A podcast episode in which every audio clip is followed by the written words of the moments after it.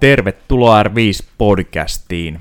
R5 on helsinkiläinen yritys, joka tarjoaa kuntotestausta, henkilökohtaista valmennusta, fysio- ja jalkaterapiaa, hierontaa, yritysliikuntaa ja työhyvinvointipalveluita laajalla saralla. www.r5.fi löytyy kotisivut ja lisätietoa. No niin, morjentesta. Tänään puhutaan anaerobisesta kynnyksestä. Mutta aloitellaan Tiinan kisaviikonlopun läpikäymisellä. Moi Tiina. Moi. Oliko ensimmäinen pyöräkisa tälle vuodelle? Tälle vuodelle oli, joo. Noniin. Tai ensimmäinen mikään kisa, jos luistelua ei lasketa. All right. Ja juomakisa. Mitä sulla on yleensä viikonloppuisin vähän? Joka kuitenkin, joo, se on semmoinen normi viikonloppu, joo. Kyllä, joo. No mites kaba meni? Siinä oli ilmeisesti vähän probleemaakin, mutta sitten toisaalta niin jotain positiivistakin. No, joo, no siis ensinnäkin silleen, että kun tosiaan toi oma kevät vähän oli mitä sattuu koronan tai ehkä koronan takia, niin se, että tälle kaudelle ylipäätään sai semmoisen niin kuin muodin, että lähtee kisaamaan, niin oli ehkä bonus. Joo. Ja sitten toki se, että se eka kisa on heti SM-kortteli, niin no, olisihan se ollut ehkä hyvä vetää joku alle joku muu, mutta ei siinä mitään. Sinne lähdettiin silleen ehkä ajatuksella, että tuleepa sitä kokemusta sitten vaan kerrytettyä lisää ja mennään niin hyvin kuin pystytään nyt tällä hetkellä menemään. Ja no, sanotaan näin, että ehkä kunnon puolesta ei tullut isoin ongelma, että se oli kyllä niin kuin toistaiseksi erittäin lyhyen urani tyhmintä ajoa se korttelikisa. Yes, ja eikö korttelissa ajeta suunnilleen korttelin ympäri kaupungissa, että siinä tulee aina 90 asteen käännös vähän väliin? Joo, toi on semmoinen jännän muotoinen Oulussa semmoinen, mitenköhän sen selittää? Siellä tulee useampia käännöksiä ja vähän töyssyjä ja kaiken näköistä siellä on, mutta tosi kiva reitti, semmoinen, että siellä ei niin teoriassa pitäisi tarvitse edes jarrutella kauheasti, että saisi tykittää aika kivasti menemään, mutta mä sitten vähän sijoituin ihan huonosti ja olin väärässä kohtaa väärää aikaa ja jarruttelin ja kiihdyttelin sellaista niin kuin taoin päätäni seinää suurin piirtein ja sitten jossain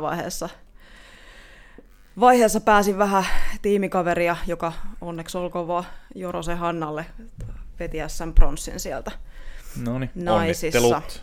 Niin, yritin päästä auttamaan ja sit senkin jotenkin onnistui vähän säätämään, että ehdinkö auttaa 20 sekuntia, ehkä. No ehkä jaa. 30. Mutta sieltä sitten rynniporukka taas takaa ohi ja mä olin jotenkin unessa ja jäin sitten siitä joukosta hetkeksi ja sitten tajusin, että perhana pitää lähteä ottaa kiinni niitä. Ja ihan tehtävissä olisi ollut silleen, että kun olisi vähän puristanut irti itsestä asteen enemmän, niin olisi saanut kiinni. Ja sitten siellä yhden kurvin jälkeen, kun olisi ollut semmoinen mukava, se on hyvin, hyvin pieni loiva, alamäki ja takasuora siellä semmoinen mukava, missä saa tykittää kyllä sitten niinku menemään. Niin sinne oli eksynyt auto. Okei. Okay. Ja sitten se kääntyi vielä silleen, että kun liikenteenohjaaja siinä sitten vauhkosi, niin se sitten empi, että mihin se kääntyi, ja mä valitsin sitten niinku just sen väärän puolen. All right. Et siinä just kun oli kiihdyttänyt pikkuhiljaa vauhtia, tai siis pikkuhiljaa, niin joutuikin vetämään liinat kiinni, niin se oli sitten vähän semmoinen, että nonni, eiköhän se ole tässä. Sitten säästelin sunnuntain joukkuetempokisaa varten. Noniin, mitäs se? Meillä oli vähän kaikkea pientä teknistä ongelmaa siinä ennen lähtöä, ja sitten siihen tuli sen kunnon ukkoskuuro, kun meidän piti lähteä lämmittelemään, ja muutettiin vähän lennosta suunnitelmiin ja loppujen lopuksi hyvin minimaalisella lämmittelyllä päästiin liikkeelle ja ei siinä mitään. Itse asiassa lähti kaikkeen nähden niin tosi hyvin. Tiimi lähti kyllä tosi niin kuin maltilla sillain liikkeelle siinä ja lähti kaikesta huolimatta niin kuin hyvin rullaa se joukkue siinä toimimaan. Ja sitten itsellekin tuli vähän sellainen, että kun ajatus oli, että no mä vedän niin pitkään kuin irtoa ja pyrin auttamaan sitten minkä pystyn. Ja sitten siinä onnistuin sähläämään niin, että ketjut hyppäs veke ja ne ei sitten sieltä heti tullutkaan mukaan. Eli jäin sitten siihen ennen aikoja, niin jatkoi yksin sitten loppuun. Okay. Mutta tiimi hoiti senkin kunnialla maaliin, että SM-hopeata tuli joukkueelle. All right, loistavaa. Aika jees. Joo, ja tuntuuko jalat hyvältä?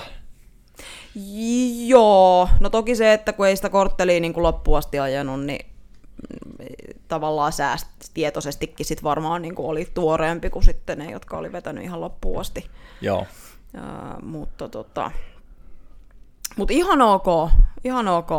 Vähän kylmiltään kun lähti, tai siis melkein kylmiltään kun lähti, niin kyllähän se huomasi, että ehkä aika 5 minuuttia oli vähän semmoista, että oho, että jotenkin hapotus lähti, mutta sitten ne lähti aukeaa siitäkin ja alkoi tuntua itse asiassa aika hyvältä. No niin. Ja eikö tähän kauteen ole aika hyvät lähtökohdat, ainakin testei, jos on uskominen, niin pitäisi olla vatteja jonkin verran lisää kynnyksillä? No aerobisella kynnyksellä on joo, mutta anakynnyksellä nyt ei niinku, sanotaan näin, että se ei ole tippunut, mutta eipä se nyt ole niinku hirveästi noussut ehkä siitä. Joo. Siitä, no mihin vertaa ja samanlaiseen testiin kun vertaa, niin ihan hitusen noussut viime vuodesta. Tarkoittaa, että varmaan ennen koronaa ne oli niin kuin selkeästi, olin saanut ne ylös, koska ihan varmasti ne on niin kuin siitä sitten taas tammikuun jälkeen tippunut. Joo. Eli tavallaan ne on sitten vaan tippunut siihen sitten. Mutta aerobinen kynnys, paljon, oliko pohjiin tullut niin kuin 10 wattien kohotus? Oli joo, ihan muutama kyt. En mä muista, mitä se silloin edellisessä testissä oli, mutta ihan siis, no joo, muutama 10. Noniin. 10 oli ainakin tullut lisää, että se oli ihan positiivista, mutta pakostihan se tulee, kun ei pysty PK:ta junnaamaan. Niin joo. Tavallaan sitä on sitten pystynyt vaan kehittämään. Tai totta kai se varmaan siis vaikuttaahan se niinku muuhunkin, mutta...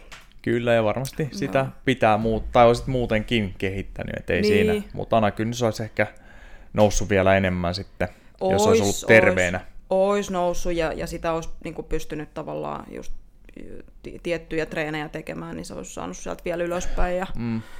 Ja sitten toisaalta hapeuttokykyhän oli parantunut siinä testissä. Että... Joo, mutta se tulee varmaan nousee toi anakynnyskaudenkin aikana nyt. Kun osa niistä kisoista on semmoisia kumminkin, että siellä aika hyvin kolkutellaan anakynnystä eteenpäin varmasti. No niin, kisakausi, kun se on se periaatteessa huimat 3 viikkoa, niin mä en usko, että tänä vuonna... Miksi kisakausi on niin lyhyt? Että sehän ei ole ihan... Koska täällä korona. Ei lumesta ole. Niin, joo, kyllä, mutta miksi sitä ei vaikka pidennetä syksyyn?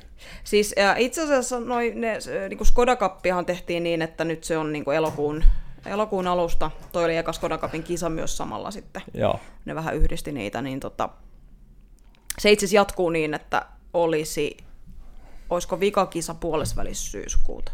Mä en muista oikein ehkä. Mutta silleen, että niitä on, mutta mulla on sitten taas, siellä on sitten, ennen kuin ehti tulla ne kalenterit, niin olin sitten duunit syksyksi jo silleen sopinut, että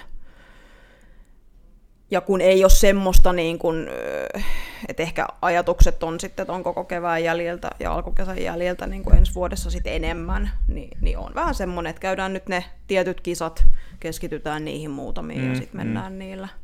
Yes. Joo, kohta tosiaan puhutaan anakynnyksestä, joka on aika hyvä ennakoiva mittari silleen, että ainakin miten tietyn mittaiset ja pituiset kisat tulee sujumaan. Mutta vielä parempi mittari on itse kisat, että miten kisat sujuu. Ja varsinkin pyöräilys, kun saa peesaa ja näin, ja se on vähän erilaista sitten, kun vaikka se ajo triathlonin aikana, missä ei saa peesaa. Niin miten esimerkiksi 10 kilsan tommonen time triali, mitä ilmeisesti järjestetäänkin jonkin verran, että voisi käydä testaamassa ihan lappurinnassa, mutta minkälaisiin aikoihin Suomen kovat pääsee about, ja mikä olisi sitten jollekin vaikka sun ryhmäläiselle hyvä, joka on enemmän kumminkin niin kuin kuntoilija, Ja että jos itse kävisin testaa nyt 10 time trialin lappurinnassa, niin minkälaista aikaa sieltä pitäisi pystyä täräyttelemään? Nyt tuli laaja kysymys. Se, että puhutaanko miehistä ja naisista vai... Voit heitellä vähän molempia, jos on hatus. Mitäköhän mä oon... Nyt niinku rehellisesti en muista niin tarkkaan. Ja kun riippuu säästä, riippuu reitistä, riippuu, niin että et onhan siinä niin monta tekijää. Mutta sanotaan, että kyllä niin kun naisissa mennään sinne ehkä 14 minuutin. Nyt ihan salettiin valehtelee jotain ihan niin kuin läpi ja päähäni, mutta sinne 14, sanotaan, että 14 minuutista about yes. Lähtee miehissä. Haha, hyvä kysymys. Mä oon liian vähän seurannut niin miesten kärkeä, mutta siis kovempaa. Yes. Kovempaa kuin naiset. Joo, mä googletin, eka mikä tuli vastaan oli, ja tässä saa nyt käyttää nimiä, koska tää on nimellä kirjoittanut artikkelin, niin Niki Birling on kirjoittanut aikaa jo ihmeellisestä maailmasta, ja mähän joskus se on käynyt täällä testeissäkin. Birlingin Niki ja kova suomalainen maantiepyöräilijä, eikö vaan?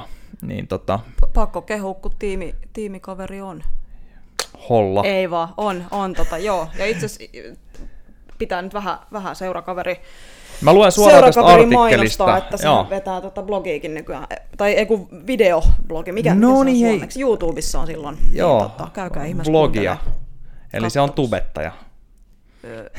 Sekös en mä tiedä näitä termejä. Kyllä, mä kutsun sitä nyt tubettajaksi tästä eteenpäin sillä sivulla. Okei, mutta tää lukee muun muassa näin, että 2 vuotta sitten lainasin ensimmäistä kertaa Ramstedtin Teemun Giant Trinity -aikajopyörää, tää on 2018 kirjoitettu, ja huomasin, että oikealla pyörällä ajaessani pystyn tekemään ihan kelpo ajan. 13.27 Sotungintien 10 kilometrin reitillä Stravan mittauksessa. Eli tää on ollut ihan ilman siis lappu rinnassa näin. Kyllä. Niin ja Sotuningintie on ilmeisesti sitten semmoinen, joka aika smoothi tommoseen toimintaan, että ei mennä ylös alas ja vasemmalle ja oikealle ja näin. Se on aika suosittu ihan niin kuin sanotaan. No siellä itse asiassa järjestetään tämmöisiä Pepen tempoja, mutta et se on aika suosittu. Se on suosittu niin kuin tämmöinen kisareittikin. Mutta eikö se tarkoita tommonen niinku treeni? Joo, mutta tommonen aika, niin silloinhan on vauhti yli 40 kilsaa tunnissa lyhyellä matikalla heittämällä. On. Eli varmaan just joku voisi täräyttää ton 10 tempon sitten, niin vaikka 45 kilsaa tunnissa keskivauhdilkin, kun sattuu otollinen päivä. Joo, itse asiassa mun piti just miettiä itse Sotungintiellä, siellä nyt on niinku pari typerää pientä töyssyä ja näin, mutta muutenhan se on kyllä niin kuin silleen nopea. Joo. Nopea reitti. Toki osettiin viime vuoden SM-aika-ajon tuloksia, niin kyllähän siellä sitten taas miehillä... Nyt mun on pakko googlettaa tässä niin kuin samalla. Joo, mä voin sillä aikaa taas lukea tässä, että tässä on sitten Nikin artikkelissa myöskin niin mainittu. Seuraava vertailukohta vauhdille yli 2 kertaa pidemmältä matkalta oli 3.6. Tämä on siis pari vuotta sitten IK32 järjestämän Lapinkylän tempoissa kisamatka 26,6 kilometriä. 2017 lainapyöräillä ajoin reitin aikaan 36.09 ja sitten mikä oikeutti 6. sijaan, nyt vauhtia oli lähes samoilla tehoilla tullut niin paljon lisää, että ajasta lähti lähes 2 minuuttia pois ja kello pysähtyi aikaan 34.15. Tulokset ja Strava, millä tulin toiseksi vain SM-mitalisti Tommi Martikaiselle häviten. 34.15 silloin ajettu melkein 27 kilometriä. Joo, no siis kovaa. Viime vuonna SM-miesten elite voittaja 35 kilsaa siis, niin 48,5 kilsaa tunnissa, ja loput on se, niin kuin siitä seuraavat 10 melkein, ja se on musta 4,7-4,6 kilsaa tunnissa. Joo. Naisilla 25 kilsaa oli kisamatka, ja siellä 11 ensimmäistä veti yli 40. Joo. Sellaistahan se on. Sitten mä heitän vähän lisää vielä, koska mä meinasin just kysyä sulta, että mitkä ne vatit voi olla silloin tämmöisillä, ja sekin riippuu sitten tuulesta ja painosta sun muista, mutta no, tästä tuli sitten jo kun mä sellaisin vaan eteenpäin, että mistä tulee numeroita vastaan taas artikkelissa, niin tässä on pitempi matka. Lapinkylässä keskinopeuteni melko mäkisellä ja tuulisella reitillä oli 46,3 kilsaa tunnissa vain 326 watin tehoilla. Tää on siis kevyt mies. Mut joo.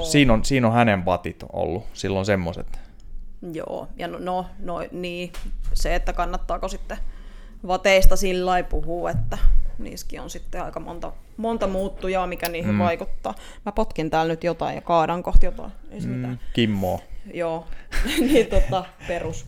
Joo, mutta tässä on vielä pitkissä ylämäissä, kuten Mallorcan Sa-Kalobralla reilusti yli 350 watin teholla ajaminen noin puoli tuntia ei ole minulle kummoinen temppu, mutta tempopyörällä en pääse aivan näihin tehoihin. Tempo FTP:ni heittomerkeissä tuntuu olevan noin 320 wattia. Sillä lyhyempi rykäys, kuten 10 tempo, kulkee 350 wattilla, mutta pitemmissä vedoissa teho hiipuu lähemmäs 320 wattia. Mutta joo, onhan nämä kovia watteet tässä, nyt ei tarvitse itse nyt wattipolkenet ostaneen aikaa huudella. Ja onko muutenkaan pyöräily semmoinen laji, missä voi uhoa etukäteen hirveästi? Ei. No niin, sit mä alan harrastaa kyllä kisailua siinä. se on, ei. Tai no, kai ne jotkut uhoa, en tiedä. Joo.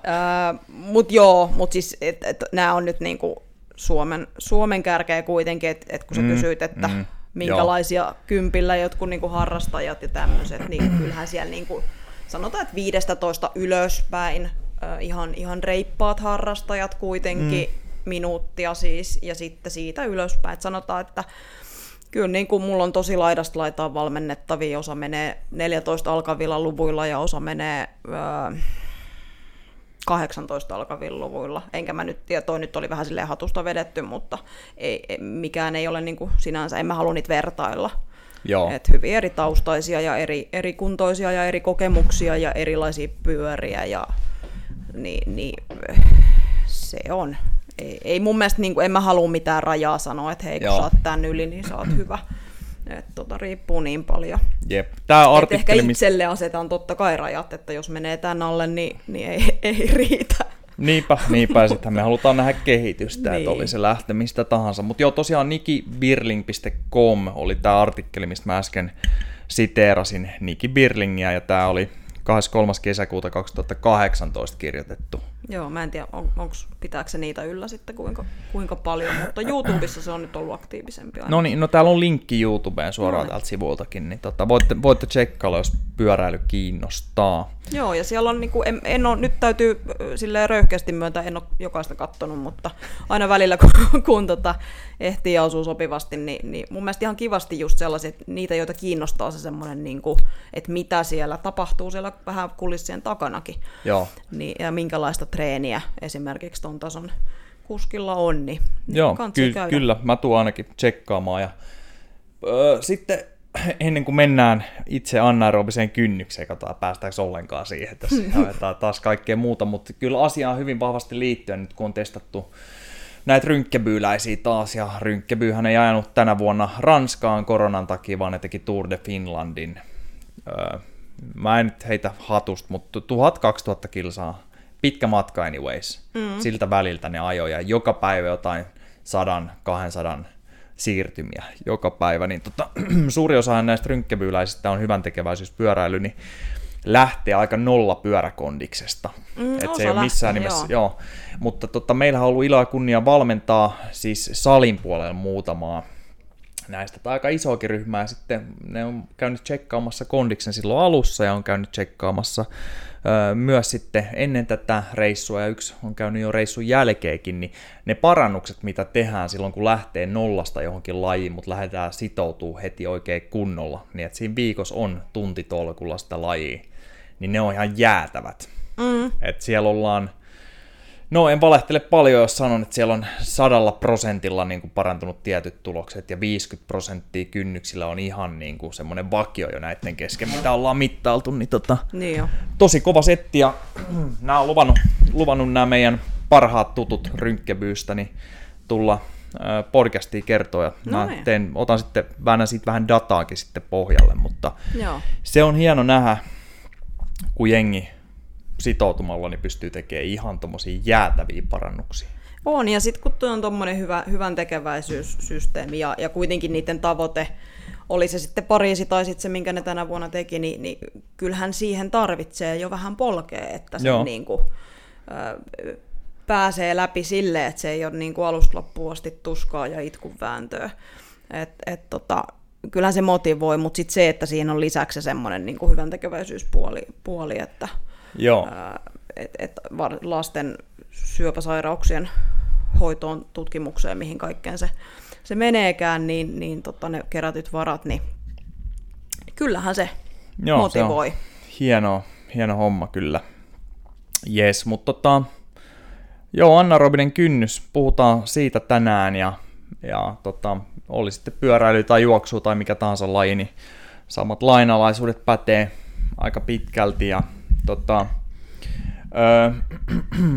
Anna kynnys on tämmöisiin aika määrittävä tekijä kisavauhdiksi suorituksissa, mitkä on tunnin ja pari tuntiikin. Ja totta kai miksei sitten lyhyemmille ja pidemmillekin, koska sehän määrittää sitten sen, että missä ne tietyt sitten zonit on siellä sen anakynnyksen alapuolella tai sitten, että paljon kapasiteetti on yläpuolella, jos mennään sitten lyhyempi matka tai osittain antaa viitteitä siitä. Mutta se, miten se testataan, useimmiten meillä Suomessa, jos tehdään täällä testi, labrassa testi, niin porrastestillä esimerkiksi 3 tai 5 minuutin portaat, missä sitten nostetaan watteja noin 25-30 aina 3 minuutin välein ja otetaan sitten verta sormen päästä eli laktaatteja mitaten, niin anakynnys on viimeinen hetki, kun laktaatit vielä pysyy vakaana. Eli ne on siinä vaiheessa noussut ihan reippaasti jonnekin about 4 millimooliin. Se on yksilöllistä. Lukema on siis se, missä ne vielä viimeisen hetken pysyy vakaana. Sitten kun vähänkin lisätään vauhtia tai vastusta, niin se laktaatti lähtee nousemaan. Eli se lähtee lapasesta sen jälkeen. Niin käytännössä tämä voisi tarkoittaa sitä, että jos mulla vaikka 200 wattia on pyörän päällä anakynnys, ja se on mitattu, että se on just nyt siinä, niin 200 wattin ajan se ei tunnu hirveän mukavalta, mutta laktaatit pyörii ihan samassa, heitetään vaikka, että ne olisi 4,5 millimoolia. Sitten jos me nostetaan 210 wattiin, niin ne lähtee nousemaan siitä. Vaikka mä pysyisin 210 watissa, mutta jos se on yli anakynnyksen, niin laktaatit nousee pikkuhiljaa. Jossain vaiheessa on pakko höllää, että jaksaa pitempään. Onko näin? Näinhän se on. Joo. Ja tosiaan käytetäänkö vielä jossain sitä 4 millimoolia jossain maailmassa? Siis no joo, niitä näkee joskus tutkimuksissa kyllä, että jossain vaiheessa vedettiin jopa fysiologiakirjoissa sitten tutkimuksissa, niin käytettiin aika yleisesti sitä, että se anakynnys on 4 millimoolissa. Joo, joka on niinku aika, mitä on nyt testannut, niin ei kyllä voi ihan hirveän hyvin käyttää sitä. Et sanotaan, että jos edes niinku 50% osuu lähellekään 4, niin veikkaan, että se on jopa vähemmän. Ja sitten se, että niinku, jos miettii itsellä, niin vuodessa on tullut niinku ihan hirveä muutos siihen, että on niinku laskenut selkeästi ne laktaatit siinä kynnyksen lähellä. Joo. Niin ei, jos mulla laittaisi sen 4, niin se olisi aliarvioinut viime vuonna sen kynnyksen selkeästi, ja sitten taas tänä vuonna se olisi yliarvioinut sen. Että aika huonohan se on. Et kyllähän tämä niinku systeemi, mitä ainakin meillä täällä käytetään, niin on aika paljon. Joo, ja se nyt on se, mitä Suomessa yleisestikin varteutettavissa testiasemissa käytetään, ja sitten onhan nämä uudemmat kirjat ja tutkimukset, niin siellä harvemmin tulee sitä, että on about 4 millimoolia. Et siellä, oliko se nyt kehity pyöräilijänä kirjasta tai sitten jossain muussa, mitä on viime aikoina avannut, niin se saattaa olla se haarukka, mitä ne heittelee jo paljon isompi, että vaikka 2.jotain-5. jopa, tai tämmöisiä. Niin tosiaan siksi se kannattaa yksilöllisesti mitatakin. Ja totta kai nyt, jos on laktaattimittari käytössä, esimerkiksi treeneihinkin, niin ei kannata tyytyä siihen, että vaan jättää se, että okei, nyt on 4, vaan totta kai sitten katsoo, että pysyykö se steady stateina tietyllä vastuksella tai vauhdilla vai lähteekö se tästä jo nousemaan siitä. Joo. Ja tätähän on sitten, varsinkin jos tutkimuksia avaa, niin näitä on siis, mä en tiedä valehtelenko, jos mä sanon, että kymmeniä tapoja koittaa mitata tämä sama tieto, mutta eri fysiologisilla mittauksilla. Esimerkiksi hengityskaasuista voidaan koittaa etsiä tiettyjä, näitä saatetaan, tai ei saateta, vaan muutamat nimitykset, mitä yleisesti tulee vastaan kanssa tutkimuksissa, niin on VT2, eli Ventilatory Threshold 2, VT1 taas olisi about siellä aerobisen kynnyksen kohdalla, sitten on onko se nyt Respiratory Compensation Point on yksi, mikä taas tarkoittaa vähän samaa asiaa, ja saadaan esille about samoja, taas hengitys muuttui katsomalla siellä, mutta on useampi eri tapa katsoa tätä. Mä en tiedä, sitten varmaan kaikki osuu aika hyvin kohdalle, ja niissä saattaa olla varmasti henkilökohtaisia erojakin. Eli jos me saadaan se laktaatin viimeinen tämmöinen steady state mitattua, niin mä luulen, että me ollaan aika lähellä totuutta silloin. Toki voi olla henkilö, jolla se jää selkeästi lihaksista kiinni, että se on selkeästi alempi vielä kuin mitä vaikka hengitysmuuttujat antaisi ymmärtää.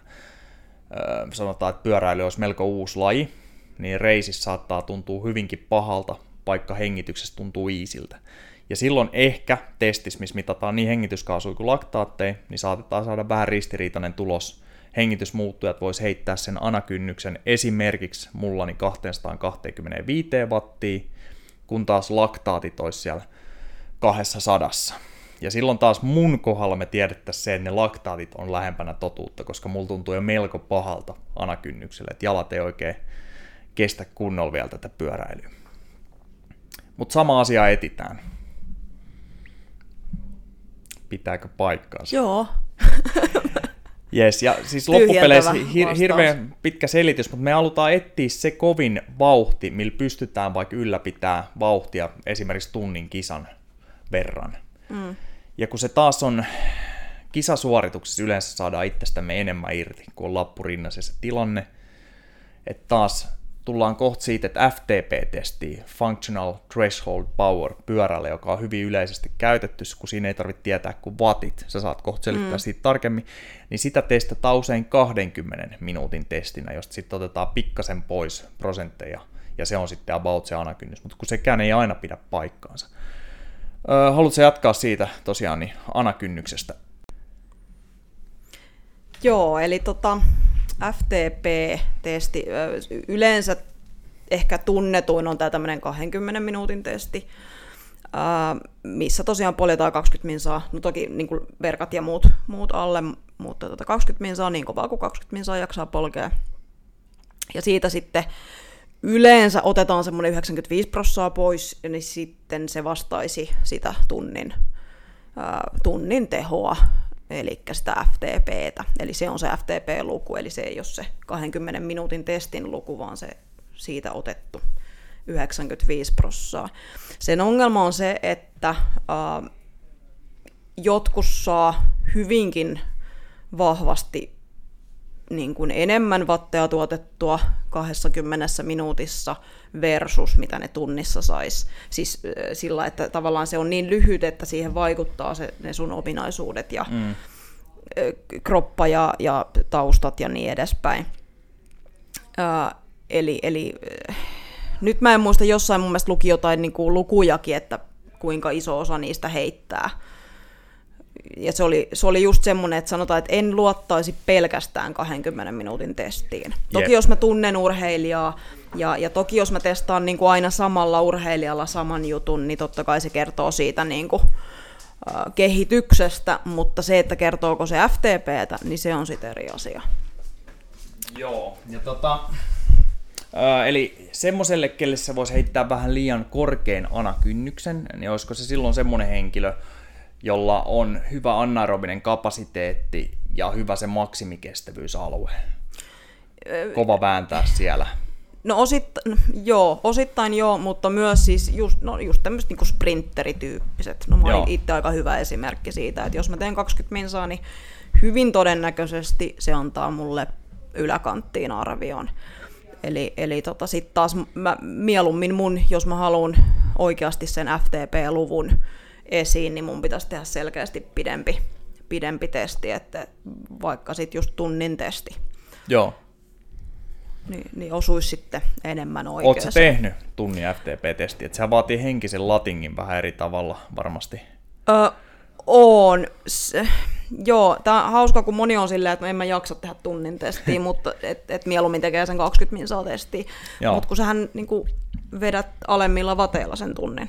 Niin. Et tavallaan niinku se on asteen kevyempi, siis totta kai tunti on, ja se, että niinku, sä arvioit sen niinku tehon tuoton, että et sä lähde ekaa puoli tuntia tykittämään niinku ihan liian kovaa, ja sit hyytyy pahasti sen viikon puoli tuntia. Joo.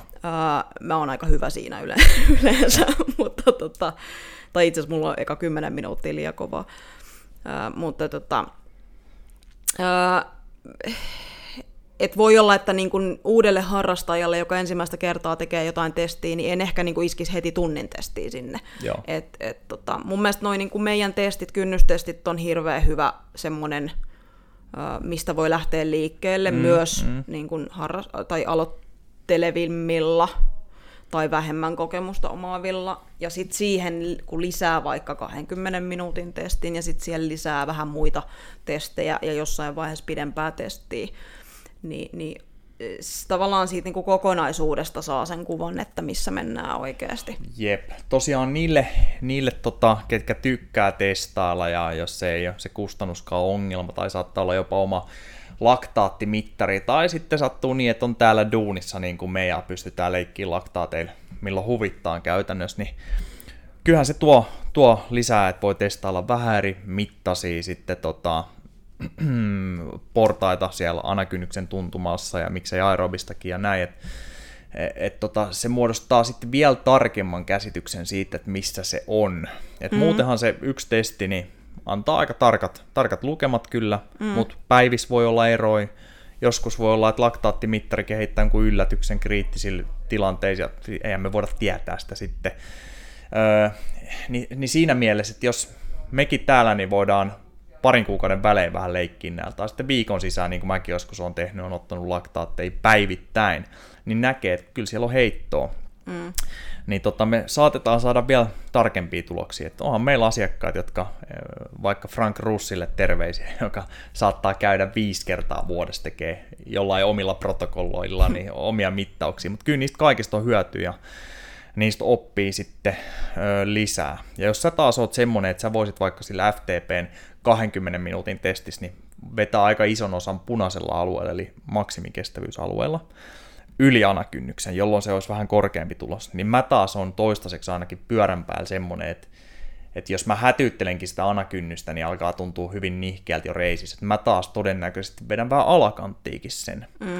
Ja ainakin itselläni, sit kun on lappu rinnassa, oli mikä tahansa juttu, niin siellä saa selkeästi uuden vaihteen tai 2 vielä vedettyä irti. Et toisaalta taas jos miettii, että hei vitsi, että en mä nyt jaksa mitään tunnin FTP-testiä tehdä, mutta jos buukkaa itsellensä jonkun about semmoisen kisan, mitä se pyörällä voisi tarkoittaa, joku 30 about kilometrin kisa itselleni, sulle 50 kilsan kisa. Joo, ei ihan. Mutta juoksus varsinkin kympit ja nää, niin ne on aika usein lähellä, ja varsinkin kun jengi tulee tekee juosten testin. Sitten me saadaan se anakynnys sieltä tsekattua. Sitten kysyy vaikka näin, että ootko sä käynyt juokseen 10 jossain kisassa tai tapahtumassa, älä kerro tulosta. Sitten ne, joo, ja sitten heitetään, no mä veikkaan, että sä oot juossut sen tähän ja tähän tahtiin. Sitten no itse asiassa se oli tarkalleen aika lailla toi. 10 pystyy juokseen, jos on rutiini siihen, niin vähän yli anakynnyksen keskimäärin. Mutta sen pystyy aika hyvin siitä arvioimaan, että mikä se kisavauhti on. Joo, ja sitten nimenomaan niin kuin sanotaan, että tässä tulee tämä testaajan rooli aika vahvasti, että ei se ole mitään niin kuin pilkun tarkkaa faktaa, että missä se kynnys menee. Et pakkohan, ja varsinkin semmoisissa vähänkään epäselvissä, mitä itsellekin on tullut aina välillä vastaan, että katsoo, että okei, no mä tiedän, sen takia haastatellaan kuitenkin aika paljon, ja kysytäänkin just 10 vauhti tai joku tunnin pyöräily tai mitä tahansa. Joo. Ja vähän osviittaa siitä, että missä mennään, ja sitten jos se niinku 10 aika heittää silleen, että se heittää niinku todella pahasti sen mitatun niin lukujen perusteella päätellyn anakynnyksen kanssa, niin sit pitää vähän niin uudestaan pohtia, että et mistä kiikastaa, että onko kyseessä henkilö, joka vaan pystyy menemään kovempaa selkeästi. Kun siinäkin on eroja, että kuka pystyy menemään kuinka lähellä anakynnystä, kuinka pitkään, tai kuka pystyy menemään maksimialueella. Jotkut pystyy olemaan siellä huomattavasti vähemmän aikaa, jotain 5 minuutista ylöspäin, ja sitten on näitä tämmöisiä yli-ihmisiä, jotka on siellä niin kuin vartin helposti. Joo. Tai no helposti ja helposti, eipä siellä kellään varmaan kivaa ole, mutta... Suomessa me etitään tuommoisessa porrastestissä, niin 0,8 millimoolin hyppäystä ylöspäin, ja sitten siitä se pitäisi jatkaa, niin kun, että se selkeästi lähtee lapasesta. Että heitetään nyt vaikka, että mulla olisi ollut 2,8, 3,2, vaan 0,4 hyppäyksiä, sitten seuraava olisi vaikka 4,2, siinä on 1 millimoolin hyppäys, ja sen jälkeen saattaisi olla jo 7 millimoolia, niin siinä on hyvin selkeä nähdä, että mistä se on lähtenyt lapasesta. Joskus ne saattaa eka hyppää jo ihan selkeä hyppäyksen, mutta sitten vielä rauhoittuu. Niin siinä tuleekin taas vähän, no käytännössä Suomen oppien mukaan, niin silloin niin kynnys ei ole paukkunut, mutta sitten kyllä taas testaajana, niin varsinkin jos siellä on niitä kisasuorituksia, mitä kysellä, niin lähdetään kyselemään. Ja jos joku on juossut jopa maratonin tai puolimaran kovemmalla vauhdilla, kun minne me eka ollaan ehkä miettimässä sitä kynnystä, ja se on ollut aika tuore suoritus, niin silloin se kynnys ei voi olla niin matala. Kyllä, ja näitä on tullut vastaan vielä. Kyllä. Nimenomaan, no, mä sanoisin, että mulla on yksi tommonen tullut, että tiesin, että tyyppi on juossut puolimaratonin kovempaa, niin siinä sitten ihmeteltiin niitä lukuja ja todettiin, että täällä nyt on nämä pikkusen korkeammalla nämä laktaatit esimerkiksi. Ja itse asiassa taisi olla niin kuin itselläkin, kun kävi silloin, oliko se tässäkin testissä, että se nousi, ja sitten se niinku oli melkein sama, että se nousi reippaasti jonkun yli 4 ja sitten se taas niinku pysyi melkein samassa. Niin kyllä. Vähän semmoinen hämmentävä. Toki niinku aina helpottaa, mitä enemmän tietää, ja sitten joku, joka ihmettelee, kun tulee testi, että miksi me kysellään niitä jotain ennätyksiä, niin ihan siitä syystä ei ole silleen, että nyt arvioidaan teidän kisasuorituksia, vaan todella saa sitä niinku raameja siihen tulkintaan. Joo, ja sitten tosiaan on useampi tapa määritellä ja miettiä niin kuin sitä tietoa, mitä tuolla haetaan. Ja yksi podcasti, mikä on varsinkin pyöräilijöiden kannattaa laittaa kuunteluun, on Fast Talk, missä on ne, jotka vetää sitä podcastia, on itse ollut kovia pyöräilijöitä, ne on valmentajia, ne on lisäksi vielä osa niistä niin opettajia yliopistossa ja nimenomaan siis alaan liittyen, ettei opita mitään ihan randomia.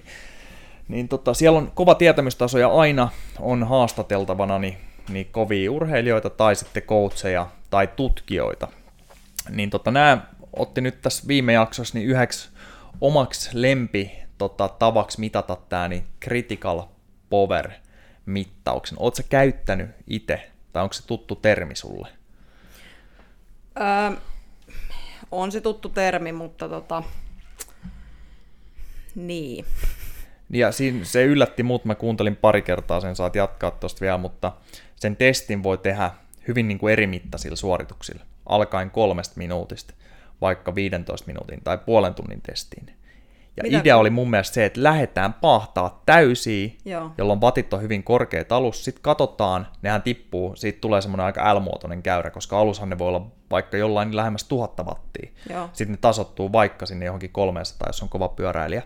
Niin se, missä se tasottuu, mistä se ei juurikaan enää tipu, heitetään nyt, jos se on lyhyehkötesti, että 5 minuutin kohdalla mulla olisi vaikka 220, ja siitä kun mennään eteenpäin, niin 15 minuutin kohdalla mulla on vielä 218, niin silloinhan se on jämähtänyt aika lailla siihen. Joo, ja sitten eikö ne ottanut, mä kuuntelin osan siitä jaksosta itse asiassa muistaakseni, mutta eikö nimenomaan silleen, että ne ottaa, joku testi taisi olla sekin, että ne tekee niitä puolen tunnin testiä, ja sitten aina mittaa 10 minuutin kohdalla, ja oliko se 30 minuutin kohdalla laktaatit. Että ne pysyy samalla, ja sitten ne testaa niinku useampana päivänä eri vateilla niitä, niin Joo, ja niistä, mä itse asiassa just mietin, että ehkä niinku sitäkin voisi käyttää tietyillä ihmisillä paljon enemmän. Ja kun meillä on 2 laktaattimittaria, ja niitä voisi helposti olla enemmänkin, niin siis omallekin lenkille mukaan, varsinkin nykyään, kun on wattipolkimet, sen verran kova pyöräilijä mä oon nykyään. Että... Niin mitä sä naurat? Joo. Joo, mutta eikö vaan mun minuutin wattikeskiarvo poveri, mikä onkaan peak poveri, eikö siis korkein minuutin keskiarvo watti, niin se ylitti sun korkeimman minuutin keskiarvoja. Eiks vaan? Sä taisit sanoa joo, WhatsAppissa näin. Mä taisin lipsauttaa. Eli 85-kilosena miehenä mä tuun juhliin tätä viikon nyt. Niin, ei kun nimenomaan. Ja siis mähän en ole tänä vuonna muistaakseni niin tehnyt mitään minuutin ihan, tai siis anteeksi tänä vuonna on, mutta en ole nyt, niin kuin, koska viime vuonna esimerkiksi ne mun ennätysminuutit, niin ne tuli kisassa. Joo. Anteeksi, valehtelen. Ensin ne tuli kisassa ja sitten hetkeen myöhemmin, olisiko kuukausi myöhemmin, niin piti ihan nyt valmennettavan syystä, niin piti yksi Strava-segmentti rykästä astetta kovemmin ja sieltä sitten vahingossa tuli minuutin enkkavaatitkin sitten. Noniin. Sitten niin en ole tänä vuonna vetässyt itse asiassa minuutin niin kuin ihan maksimaalista. Joo.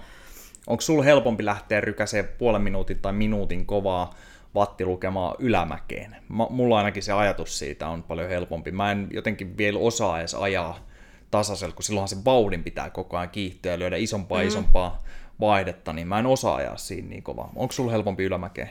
Puolessa minuutissa mulla ei ole hirveästi eroa nykyään. Kyllä se oli mulle itse asiassa aha-elämys, että joskus silloin kun näihin esimerkiksi kirjeen maailmaan tuli semmoinen pientä vinkkiä, niin yhtäkkiä tajun, että ai niin, että mä tosiaan voin vaihtaa niitä vaihteita sen aikana. Joo. Ja joo, no, tämmöisiä niin hauskoja asioita, mitä ei ole jotenkin ajatellut koskaan, ja sitten tuli semmoinen, että jaa, tämä helpottaa jostain syystä, että sinne saa tuutettua niin kuin lisää vielä. Mutta 30 sekkaa, niin ei ole ihan hirveästi eroa siinä, että onko tasaisella vai mäkeä, mutta kyllä minuutissa alkaa olla jo, että onhan se nyt niinku fakta, että ylämäkeä on sitten helpompi. Joo. Helpompi ehkä ylläpitää niitä just sitten pidemmän aikaa, mutta en ole testannut minuuttia tasaisella. Joo, ylämäkeen se mäki tekee sen, että sun on pakko runttaa tai sit sä pysähdyt kokonaan. Mä voisin kuvitella, että se on vaan oppimisjuttu se tasaiselle, että kun sehän helposti voisi tulla se, että no hei, mä annan siimaa hetkeä, että mulla on keskivauhti pysyy ihan samana silti. Silloin vatit tippuu kyllä nollaan sillä hetkellä taas, kun sä annat sitä siimaa, vaikka kyllä, pyörä liikkuu kyllä kovaa. Ja saatikaan sitten niinku alamäkeen, että se, että varsinkin jos tekee jotain pidempää testiä, niin kyllä se on aika monelle yllättävän vaikeaa, että alamäkeen sitten pistää niitä vatteja, ja ne on noissa niinku tempoissakin.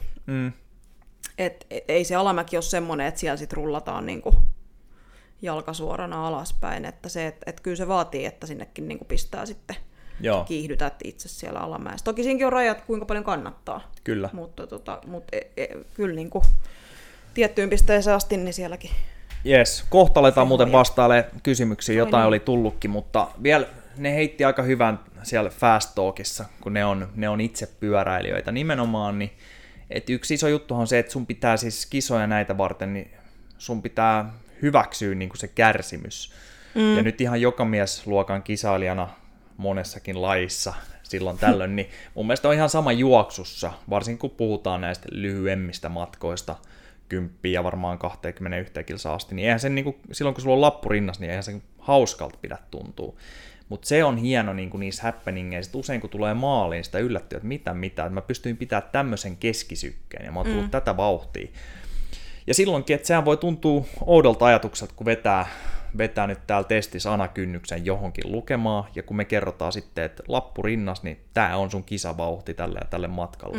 Se voi tuntua hirveän kovalta. Mutta varsinkin sitten, kun saa vähän kisakokemusta ja näin, ja hyväksyy sen, että sen ei kuulu tuntua hauskalta se itse kisan. Niinpä. Niin siellä saattaa hyvinkin yllättyä, että miten kovaa pääsee sitten. Joo, ja sitten siis toki niinku rajansa kaikella, että onhan tietyt fysiologiset faktat, mitä sä et voi niinku muuttaa. Et sä kisassa voi, että jos sun niinku, vaikka se tunnin suorituskyky on tämä, ja se on raja siinä, tai anakynnys on vaikka siinä ja siinä, sanotaan, että se on vaikka se 200 wattia sitten, niin et sä sitä niinku voi ylittää.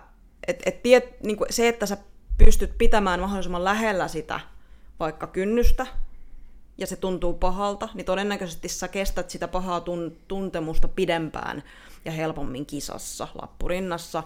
Mutta sitten taas se, että kun se menee sen niin kun kynnyksen yli, niin fysiologinen fakta on, että sä et voi olla siellä tuntia. Aivan. Et niin kun tiettyyn pisteeseen asti siitä kisasta saa. Ja meillä oli aika hauskoja keskusteluja tuossa aiheesta viikonloppuna.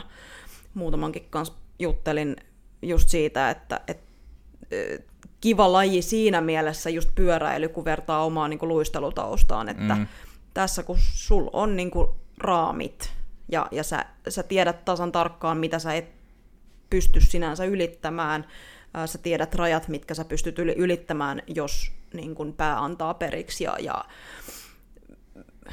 saat sen lisäpotkun sinne.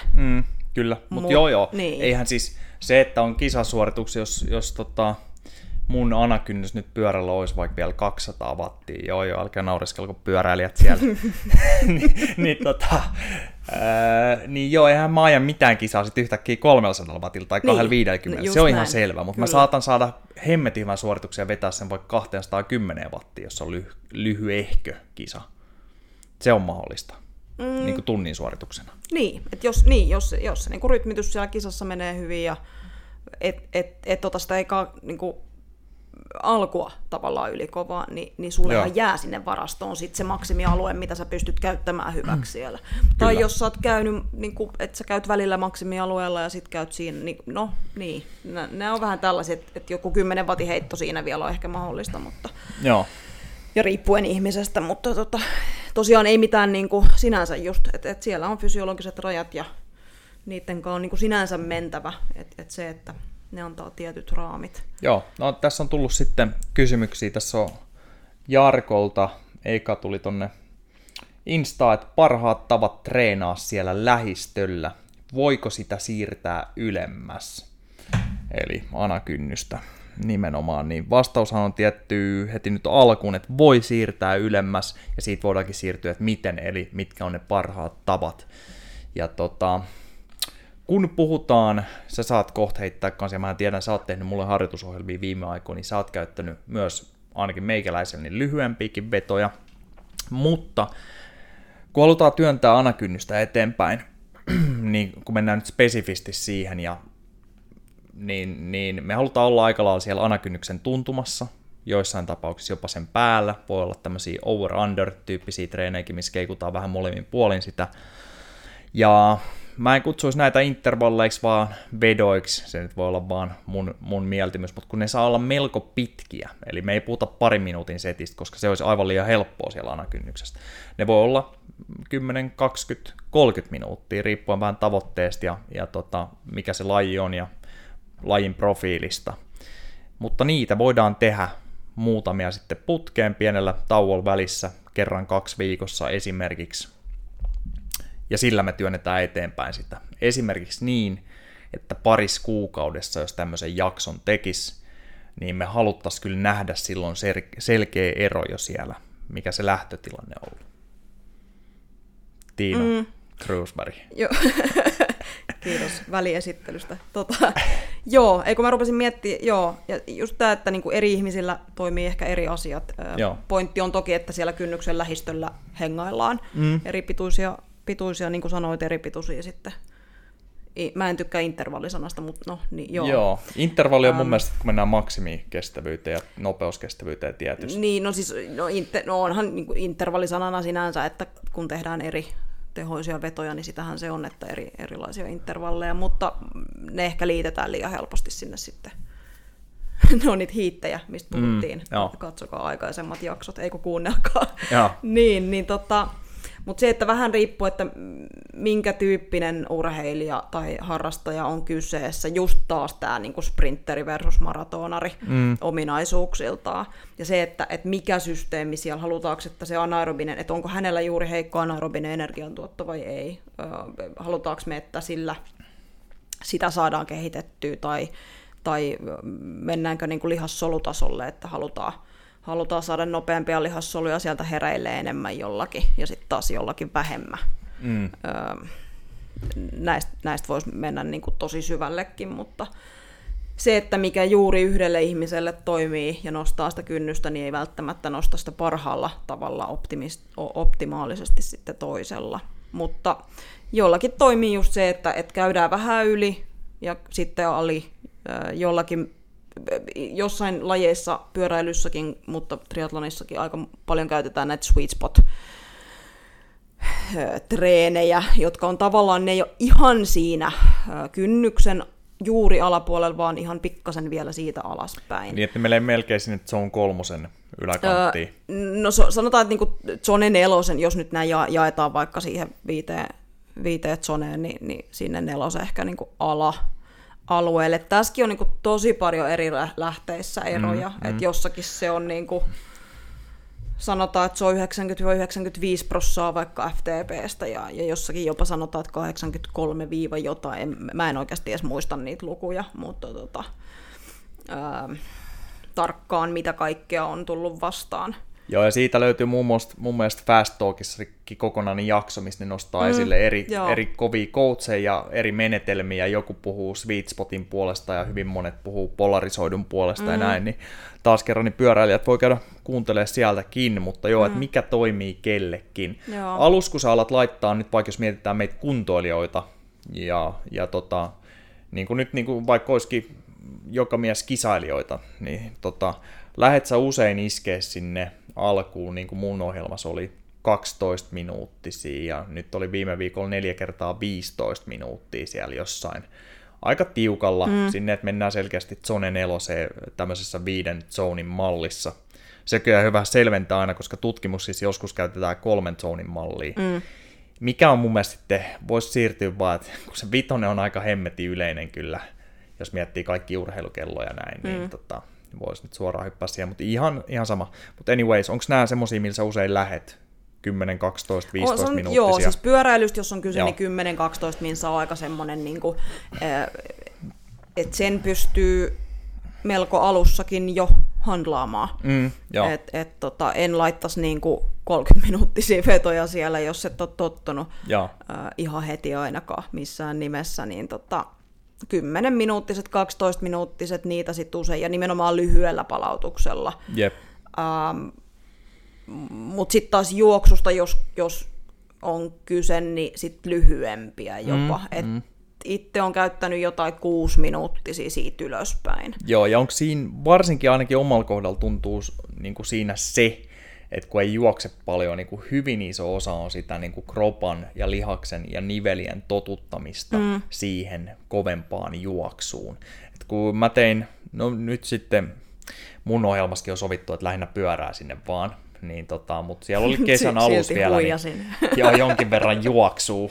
Niin esimerkiksi kun mä tein juhannuksen tienoin landella just niitä 6 minuutin, ja ne oli ihan, siis mulle piti olla zone 3, mutta silloin oli ne hemmetin helteet, niin se oli aika tiukkaa vetää itselleni 6 minuutin settei 3 minuutin palautukselle 6 kappaletta zone 3 siinä helteessä, että sykkeet oli kyllä yli zone 3, mutta kyllä siinä hemmetin kipeät oli lihakset ja nivelet sitten sen jälkeen, että mulla olisi riittänyt jopa pienempi määrä alkuun. Niin. Mutta voiko juoksuskin sitten, varsinkin jos puhutaan maratonista, ultrajuoksijoista, niin sitten pitkäs juoksus, kun tottuu enemmän ja enemmän, niin voidaanko sielläkin lisäillä sitten 20 minuutin vetoihin ja joskus pitempiikin? Vai? Kyllä, joo. Ja nimenomaan riippuu matkasta ja riippuu taustasta, kokemuksesta.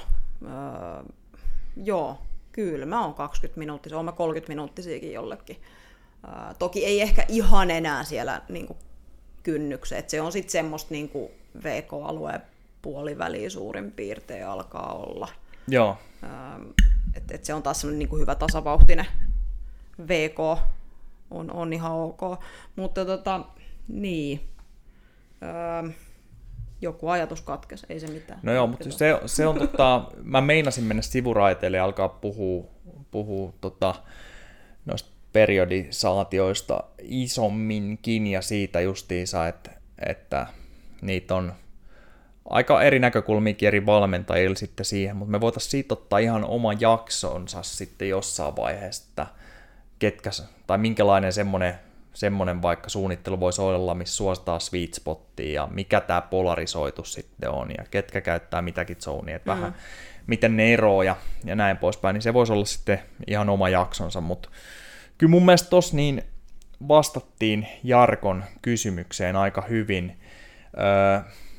Tosiaan, mähän oon itse aina välillä sanonut sitä, että se Zone 3, VK1 on ehkä turhin alue, mutta mut, ei tarkoita, ettenkö laittaa sitä ohjelmiin, mutta sille on ihan oma paikkansa, mutta ajatuksena vaan se, kun jengi, jotka ei ole mittauttanut tai sitten miettinyt ehkä enemmän omaa treenaamista, tai sitten niillä ei ollut valmennusta siihen, niin niillä on se, että ne menee ulos lenkille, vetää täysin saman lenkin samaan vauhtiin, eikä siinä kehity vuosien varrella sit, vaikka muuten sillä sijoitutteluajalla voisi kehittyä oikein hyvinkin.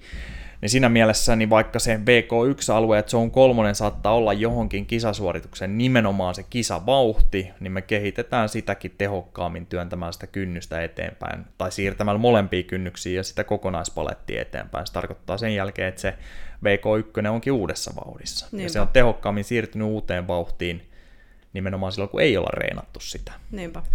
Yes. Sitten Oona-Mari koittaa heittää meidät junan alle.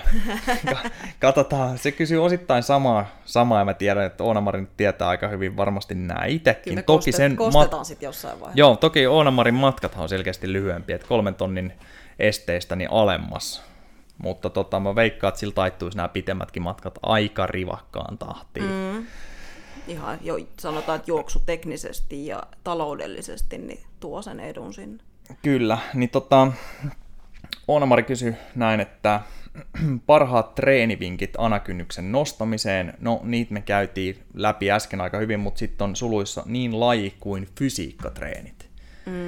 Niin jos mietitään fysiikkatreenejä, niin mä voin avata sen tällainen, että mä en suoraan nyt keksi mitään muuta salilla kuin näitä perushommia, mistä aina ollaan puhuttukin, että tehdään laadukasta voimaharjoittelua, mihin kuuluu se maksimivoimaharjoittelu aika isona, mahdollisesti nopeusvoimaharjoittelu ja sitten heikkouksien vahvistaminen, liikkuvuuden parantaminen.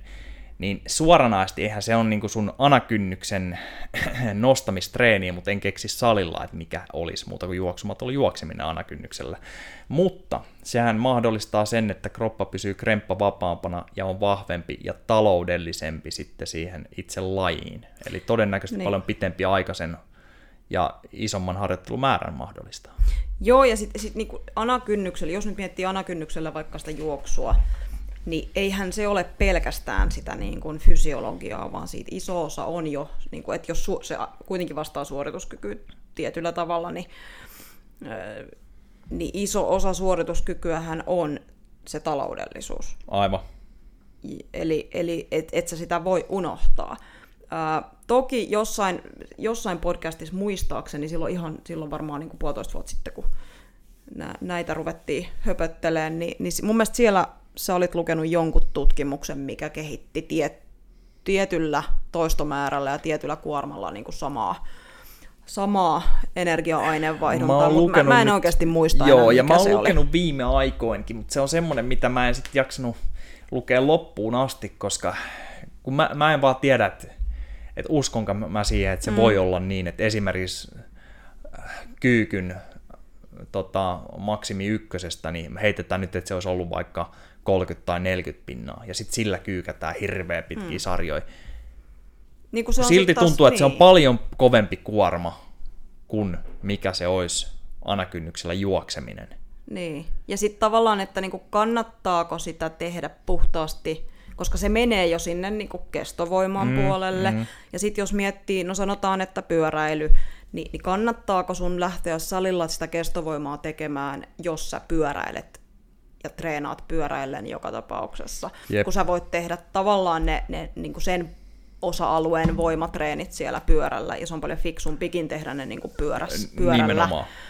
Toki loukkaantumiset on eri asia, mutta niin. Mutta mä sanoisin, että nimenomaan niin kuin, että taas maksimivoima, nopeusvoima, ne tuo sitä taloudellisuutta sinne lisää, ja se vie toisaalta sitä anakynnystä sitten niin kuin sitä kautta ehkä vauhdillisesti pidemmälle. Ainakin hyvät edellytykset kehittää sitä paremmin kuin, että jos sitä voimaharjoittelua ei olisi siellä. Niin. Joo, ja näin nimenomaan pyörän päälle, niin kuin sanoit, niin varmaan kestovoima voi salilla skipata, vaikka voisin kuvitella, että monet, jotka ei ehkä ole miettinyt sitä sen pitemmälle, tai sitten jos on pyöräilylehdissä ja näin ennen vanhaa, niin oli justiinsa, saattoi olla aika pitkiäkin sarjoja tarjolla, koska ne oletti nimenomaan, että hei, tämähän on vähän niin kuin pyöräilis. Niin. Mutta joo, ei mieluummin hankkee sitä maksimivoiman reserviä sinne ja tekee pyörän päällä kestovoimaa, mutta juoksu saattaa olla eri. Et tästä itse asiassa Oona-Mari voi tulla aivan itse kertoa mutta kyllähän juostenkin niin yksi mukava tapa voisi olla juosta ylämäkeen, mikä taas on polville ja nivelillekin ylämäet, portaat, joo. Ja sitten toki niin kuin lyhyet, terävät vedot sitten erikseen, loikat, kaikki tämmöiset niin kuin taas, mitkä vastaa niitä niin kuin nopeusvoima, maksimivoima tulee itse asiassa siinä vähän molemmat. Joo. Mutta, joo, ja sitten toisaalta toi niin kuin kestovoima, toki jos sä niin kuin oot pyöräilijä, joka on nyt niin kuin saanut päähänsä, että aina on hyvä pitää se kadenssi 95-100 välillä. Alright. Ja sitten sä teet kaikki lenkit sillä välillä, niin eihän sulla tule sitä kestovoimaakaan sieltä niin kuin sitten tehty periaatteessa. Mm. Eli kyllä niin kuin silloin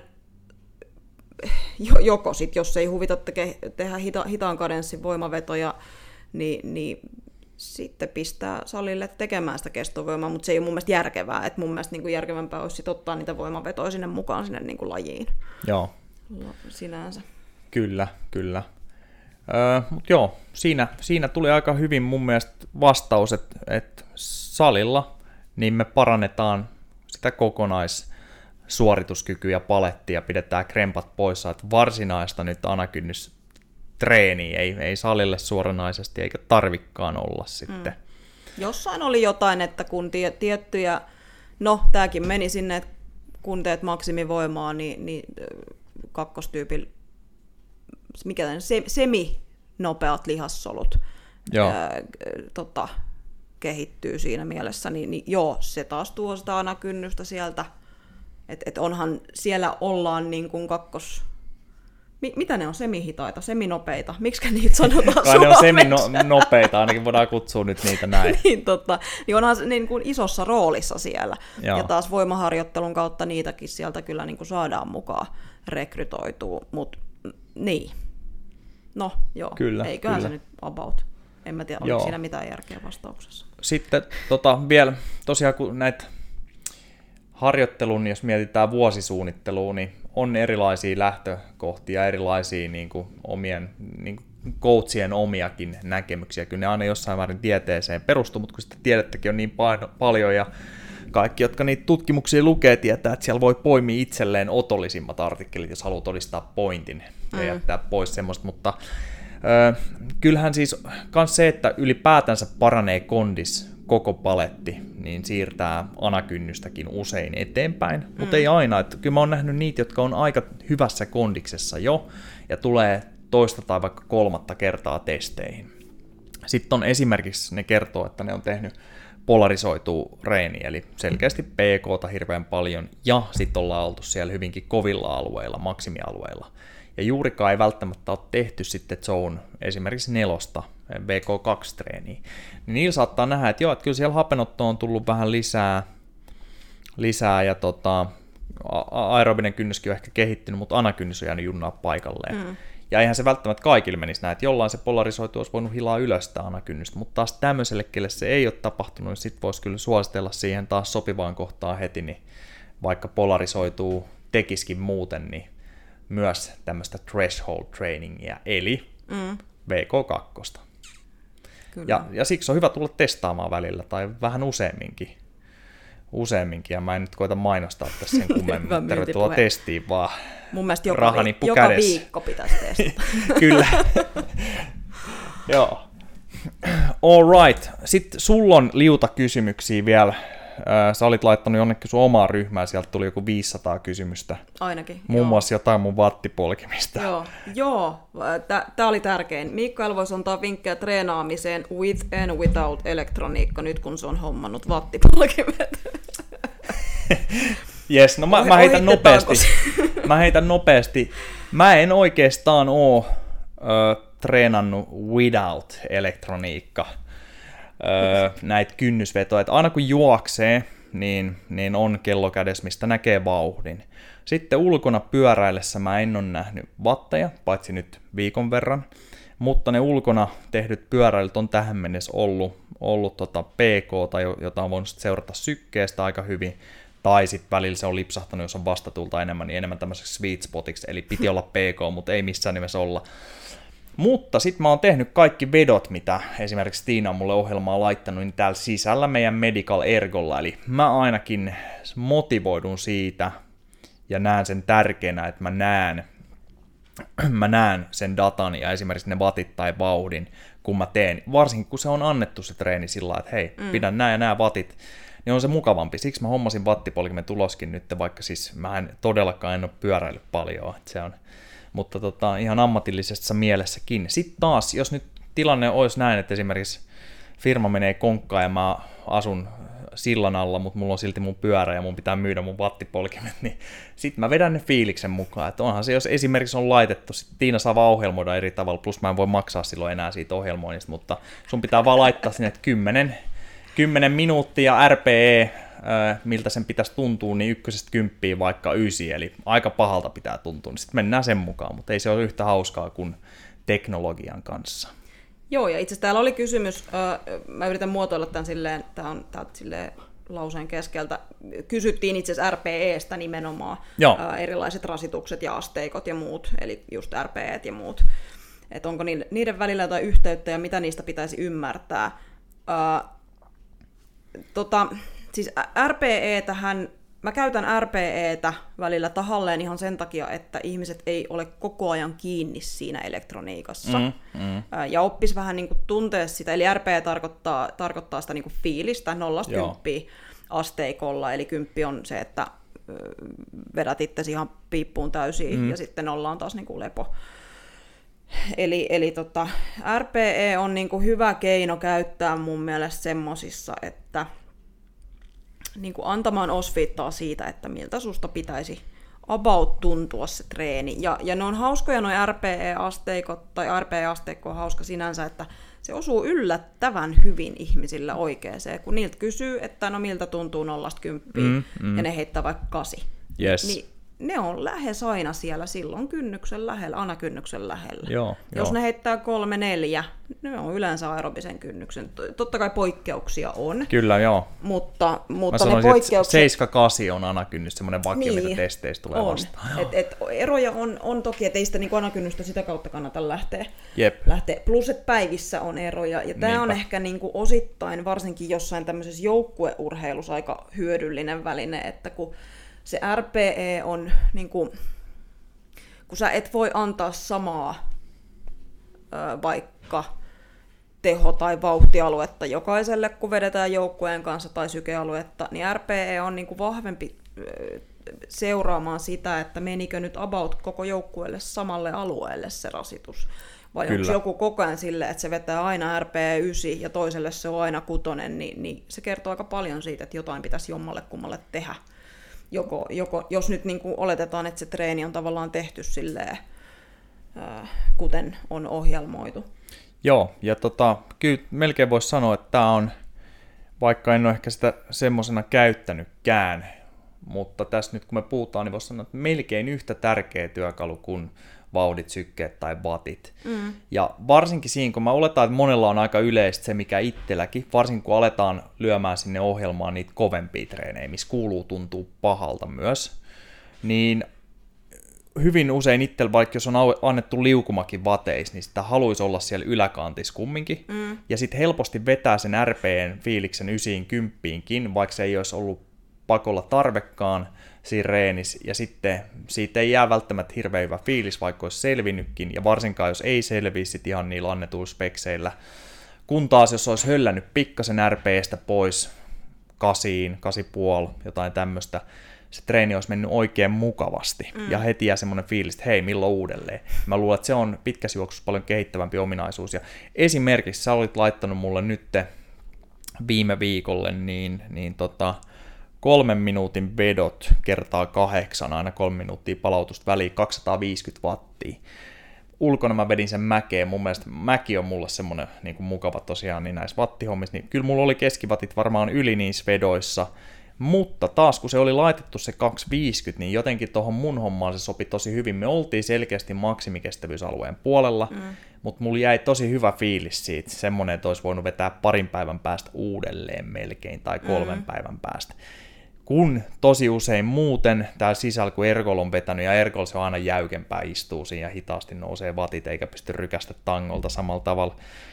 Niin melkein aina se menee johonkin täyteen kymppiä, jää semmoinen, että toivottavasti tämmöistä treeniä ei tarvitse vetää ikinä enää. Joo. Niin hyvä työkalu. On. Ja uinnissa mä käytän paljon nimenomaan niinku, harrastajilla. Kokeneemmilla uimareilla pystyy laittamaan vauhteja huomattavasti helpommin, mutta koska ne tunnistaa sen, totta kai se on tärkeää oppia tunnistaa vähän niitä vauhtejakin, mutta ehkä uinnissa se on niinku vielä enemmän käytössä se RPE-asteikko. Aivan. Et pystyy arvioimaan paremmin RPEtä kuin sitä, että uitko sä niinku 1,30 vai 1,40 satasia. Niinpä. Siellä tehdessä. Ja sehän varmaan muuttuu niinku heittämällä se RPE, vaikka vauhti on tai vauhtia katsomatta, jos tekniikka paranee. Niin tärkeä homma. Okei, mitä muita kysymyksiä? No millä testata omia arvoja, jos ei ole tekniikkaa, vai pitääkö sitten kuitenkin ostaa? Polkimista puhuttiin. FTP-testi itsekseen, miten kannattaa tehdä. No siis näitä protokollihan nyt löytyy niinku ihan siis vaikka googlettamalla, mutta ehkä mikä just sulle on taas se oikea testi ja näin. Et kyllä sanotaan, että se 20 minsaa alkuverkkoineen ja vähän semmoisen niinku esiväsytyksineen on aika semmoinen helppo kuitenkin, mutta mitä pidempään on tehty ja mitä pidemmälle mennään, niin kyllä mä niin kuin sitten käyttäisin vielä enemmän. Millä testata omia arvoja? No taas, tämä on ehkä niin kuin oma alueensa, tästä saisi niin kuin tunnin podcastin, että minkälaisia testejä millekin sitten. Kyllä. Siitä voidaan joskus tehdä omansa, koska sä oot vateen leikkinyt paljon enemmänkin. Sulla on 5 minuutin tuloksia ja teet niistä laskelmia, mutta otetaan ne omana. Mutta... Joo, ja sitten just sellaista, että millä testataan juoksussa, arvioidaan tietyt sykkeet, vaikka jos ei ole sitten testistöä käytössä tai testilaitteissa. Mutta täällä oli pari semmoista...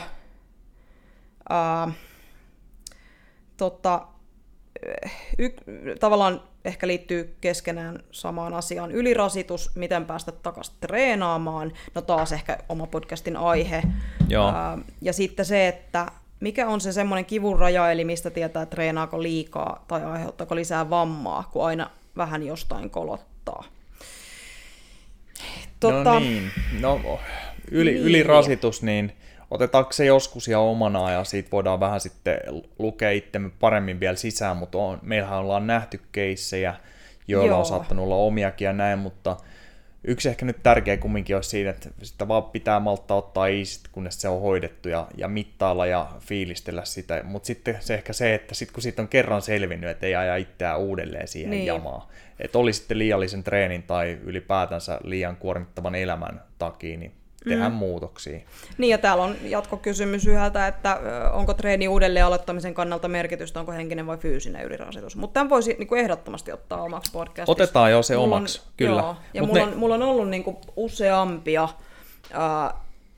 keissejä tullut valmennukseen nimenomaan niin kuin sillä, että hei, olen vetänyt itseni ylirasitukseen, joko ihan just tai aiemmin.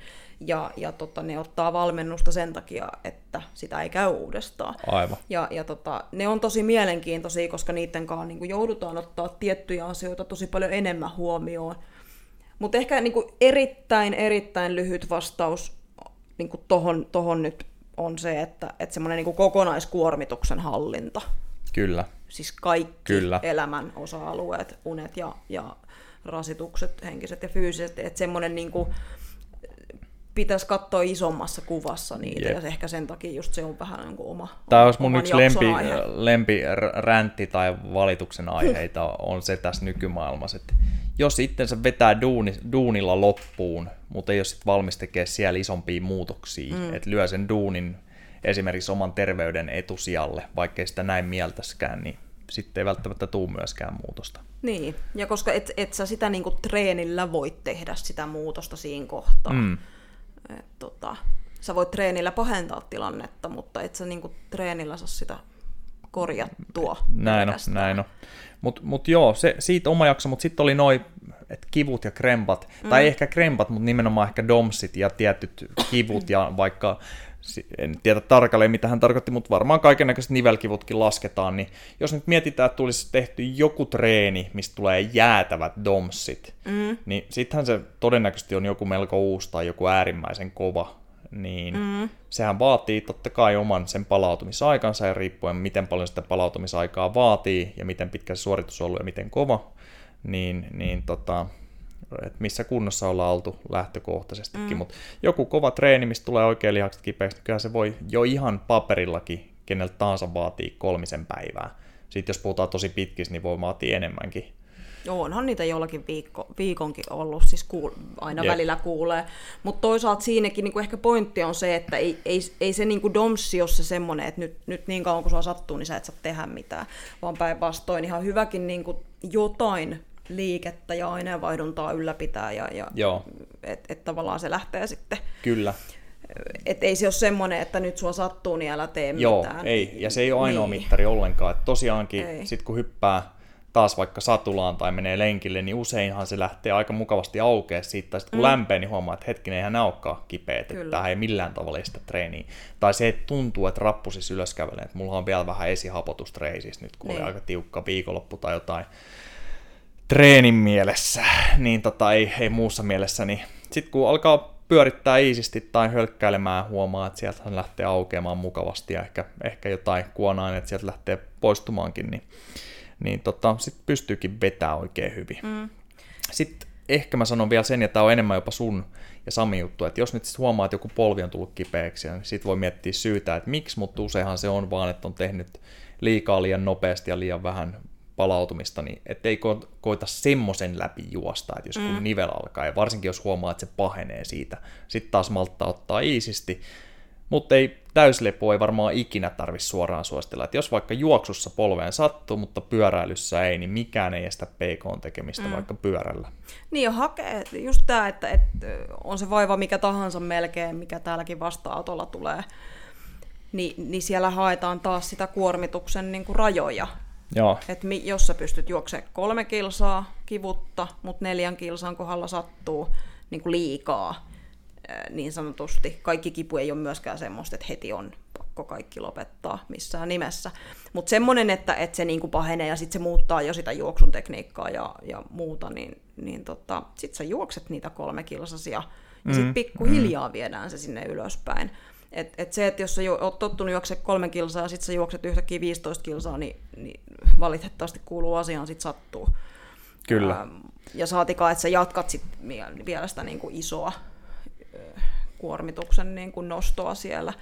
Mutta semmoinen niin kuin faktahan on, että kun ikää tulee lisää, niin kyllähän nyt niin kuin paikkoja kolottaa ja välillä sattuu. Ja sit välillä tulee tiettyjä, että sä oot nukkunut vähän eri asennossa, sä oot nukkunut vähän huonommin, on ollut vetoa, sulla on niska jumissa tai olkapäätä kolottaa, niin en mä niinku ekasta päivästä, että kauheata, en pystynyt uimaan, sattuu olkapäähän, niin kyllä mä niinku, se saattaa sieltä lähteä, kun ylläpitää liikettä ja jatkaa liikuntaa, ehkä vähän keskittyy siihen, että pitää tuo jotain tämmöistä vähän niinku liikeratojen avausta, miten se nyt sanookaan, niin se voi sieltä niinku pikkuhiljaa laueta, että jokainen kipu ei ole semmoinen, että nyt siellä on rikki jotain. Jep.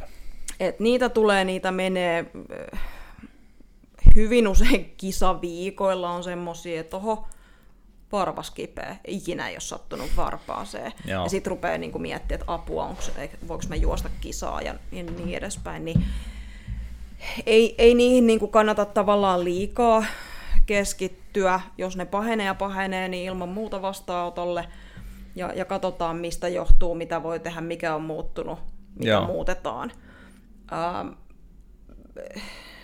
Itse tuossa just taas viikonloppuna naureskelin, että täällä mä kisailen kisailen silleen niin kuin suurin piirtein tavoitteellisesti ja treenaan paljon ja kovaa välillä ja niin edespäin.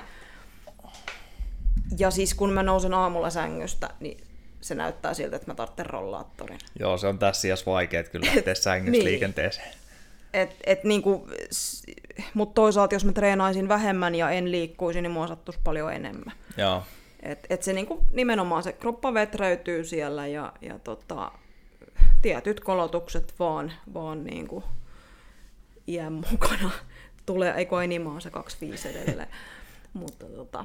Joo, ja sitten tosiaan, jos on nyt jotain nivelkipuukin tai rasitusvammaa, niin tässä on taas, mä en edes muista kenenkaan puhun, enkä nyt luonnollisesti se nimeä tässä huutelisi ääneen, mutta jonkunkaan taas siviilielämässä, eli ei täällä duunissa, niin kun monet edelleen menee ekan lekuriin. Mm-hmm. Ja sitten tämäkin oli sillä, että eikö mä siltä lekurilta kysyin, että voisiko se katsoa mun juoksutekniikkaa ja askelusta, niin älä nyt saakeli kysy lekurilta. Jos se olisi hyvä lääkäriasema ja lekuri, sehän ohjaa sut eteenpäin. Mutta ikävä kyllä usein kuullaan tätä, että älä nyt missään nimessä juoksesta ainakaan 2 viikkoa, ota tästä buranaa. Ja jos ei parane, niin isketään kortisonia. Niin, tässä niin ilman muuta niin tämän tyyppiset lääkärit ja lääkäriasemat, ja varmasti on tosi paljon hyviäkin, niin mun mielestä siinä pitäisi skarpata selkeästi. Eli se moniammatillinen yhteistyö paremmaksi, tietotaso paremmaksi.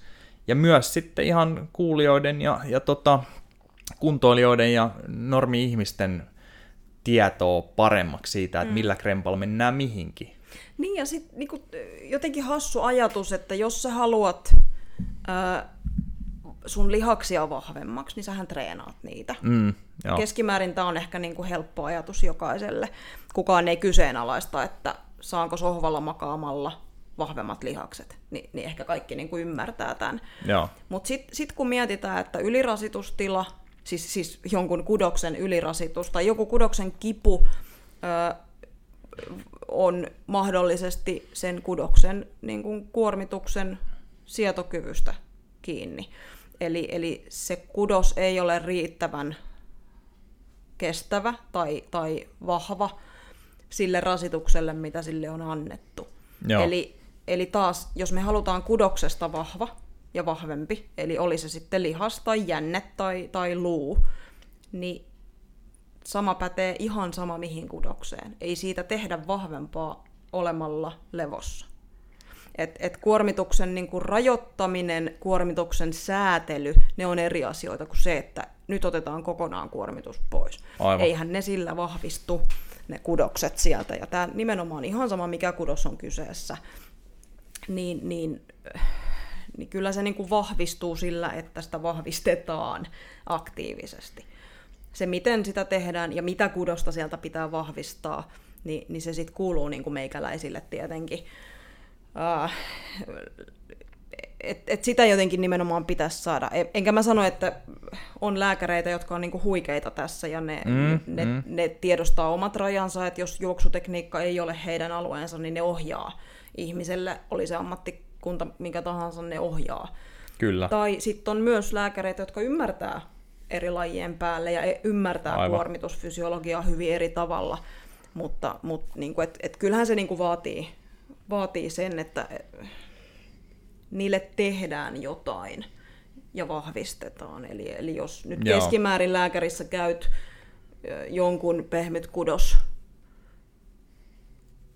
vaivan vuoksi ja sieltä tulee burana ja lepo, niin kyllä mä sanoisin, että älä nyt ihan osta.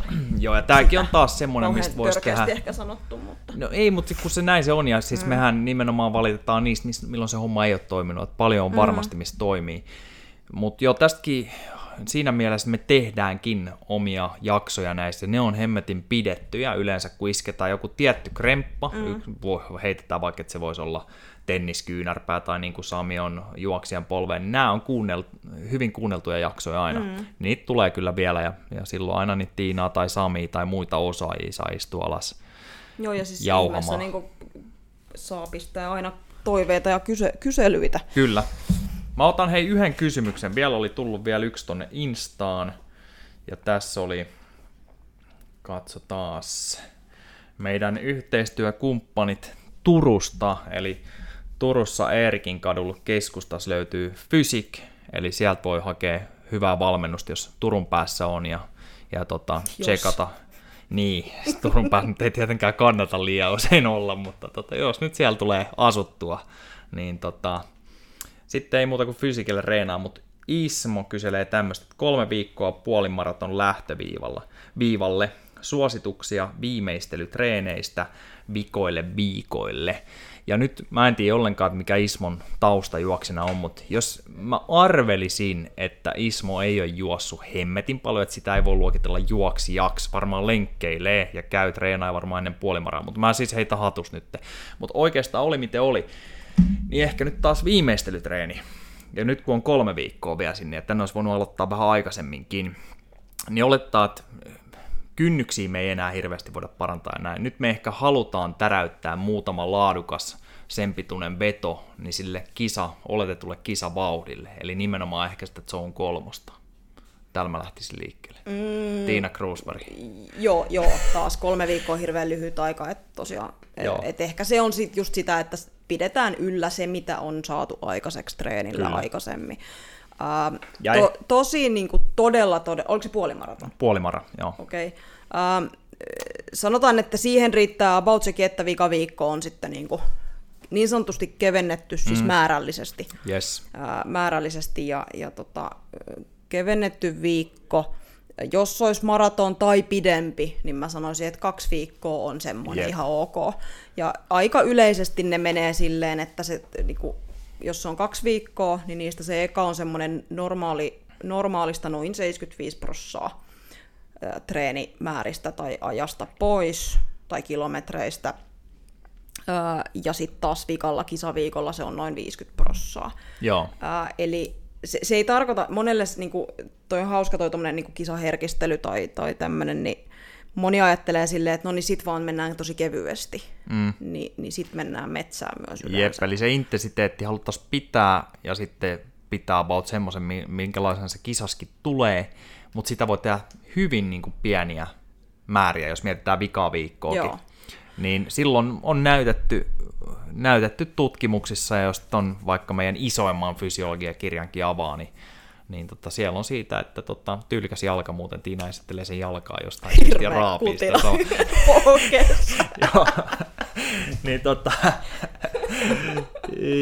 Joo, niin me halutaan siis pitää se intensiteetti siellä, mutta sitten Ismolle taas, että jos ei ole tullut juostu paljon, nyt kun on 3 viikkoa jäljellä, niin ehkä 2-3 semmoista kisavauhdilla tehtävää, mutta kumminkin siitä puolimarasta vähän lyhyempiä suorituksia, että ei vaan lähetä tyrkkää mitään rasitusvammaa itsellemme tai näin. Jos sä esim. Pystyt juokseen 14 kilsaa aika hyvällä kisavauhdilla, niin kyllä sä pystyt sitten lappurinnas vetää sen 2-1 sitä vauhtia. Niin muutama tämmöinen laadukas ja viikolla sitten selkeästi pois treenivolyymiin, 75%, mutta pidät sen intensiteetin, että ei tarvitse mennä pelkästään löntystelemään ulos. Siis viikolla noin 50%. 50%, joo.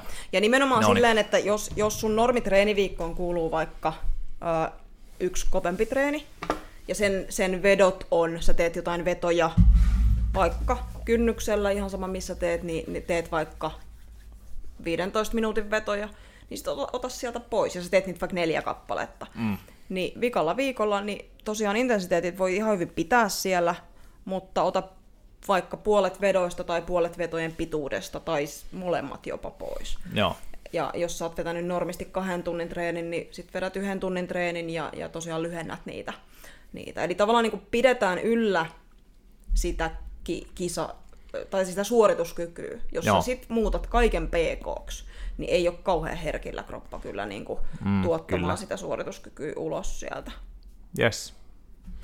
All right. Epäselvä ja pitkä vastaus. No ei, mutta kyllä mun mielestä se oli ihan ok. Ja monethan, varsinkin jos tilanne olisi se, että muuten ei ehkä tee hirveästi tämän tyyppistä, niin sitähän koittaisi loppuun asti vetää hirveän kovaa ja näin. Joo. Sekä ei auta, mutta tosiaan hyvä pointti toi, että liika löysäilykään, niin ei pistä kroppaa hirveän herkälle tuulelle. Joo, ei, sanotaan, että 2 viikkoa oli laji mikä tahansa, niin et sä siellä enää niin kuin... Nyt puhutaan kestävyyspuolella siis. Niin hallaa voidaan tehdä, mutta ei niin paljon. Hallaa voidaan tehdä, mutta et sä sieltä enää sitä kuntoa niin kohenna. Se on tehty kyllä se pohja muualla. Tismon 3 viikon ryyppiputki, niin päästä rennolotteella sitten sinne kisaan. Tämä oli ei mun suositus, tämä oli ton... ammattitaidon huikea esimerkki. Tähän on hyvä lopettaa, ei mitään 1,5 tuntia. Tämä oli hyvä aihe selkeästi ja aika hyvin tuli kysymyksiä, varsinkin tuolta sun treeniryhmästä. Niin, ei mitään. Palata asiaan. Kiitos niille, jotka kuunteli 1,5 tuntia tätä asiallista shaisen jauhantaa. Morjes.